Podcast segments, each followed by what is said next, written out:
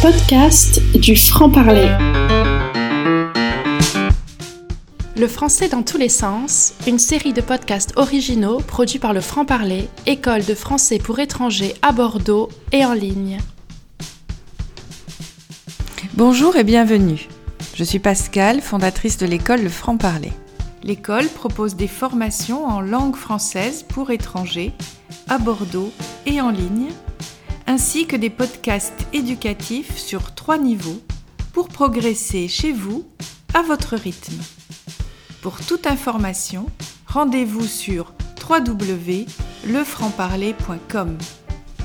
Et aujourd'hui, je vais vous parler du mot mot et du mot muet, qui ont, comme vous allez le voir, la même origine.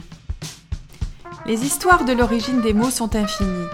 Ainsi le sont les découvertes que l'on peut faire régulièrement.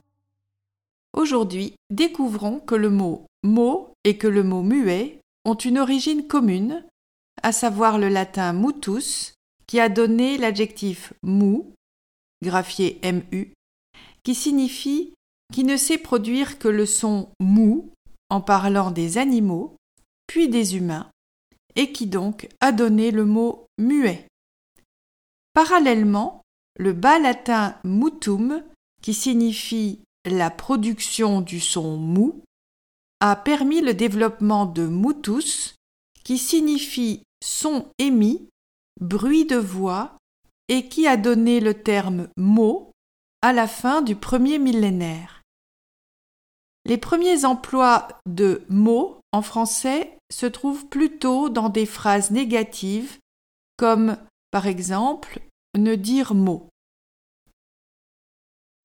Le sens moderne d'éléments signifiant du langage remonte en fait au XIIe siècle, mais il est en forte concurrence à cette époque avec le terme verbe.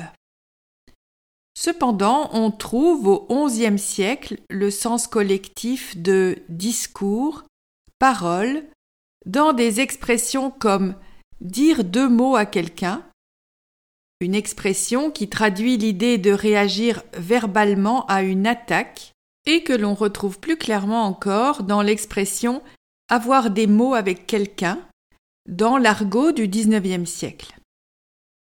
Toujours dans le sens de parole, discours, on a l'expression à ce mot qui signifie aussitôt.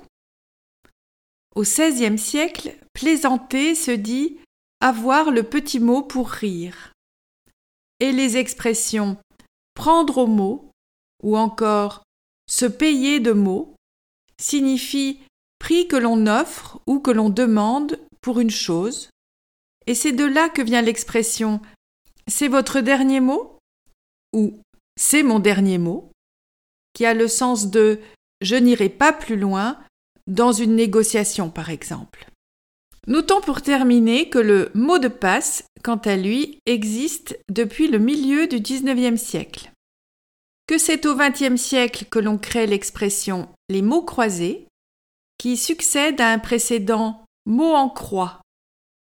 Et enfin, que le mot valise est une création de 1953 qui désigne un composé formé d'éléments prélevés à plusieurs mots Bien pratique donc pour porter plusieurs mots ensemble, de quoi inventer de nouveaux concepts et faire tout, sauf rester muet, à la face du monde. Vous venez d'écouter un épisode du Français dans tous les sens, une série de petits podcasts originaux produits par l'école Le Franc-Parler. Merci à toutes et merci à tous pour votre intérêt et vos réactions. Si cet épisode vous a plu, n'hésitez pas à le partager. À bientôt!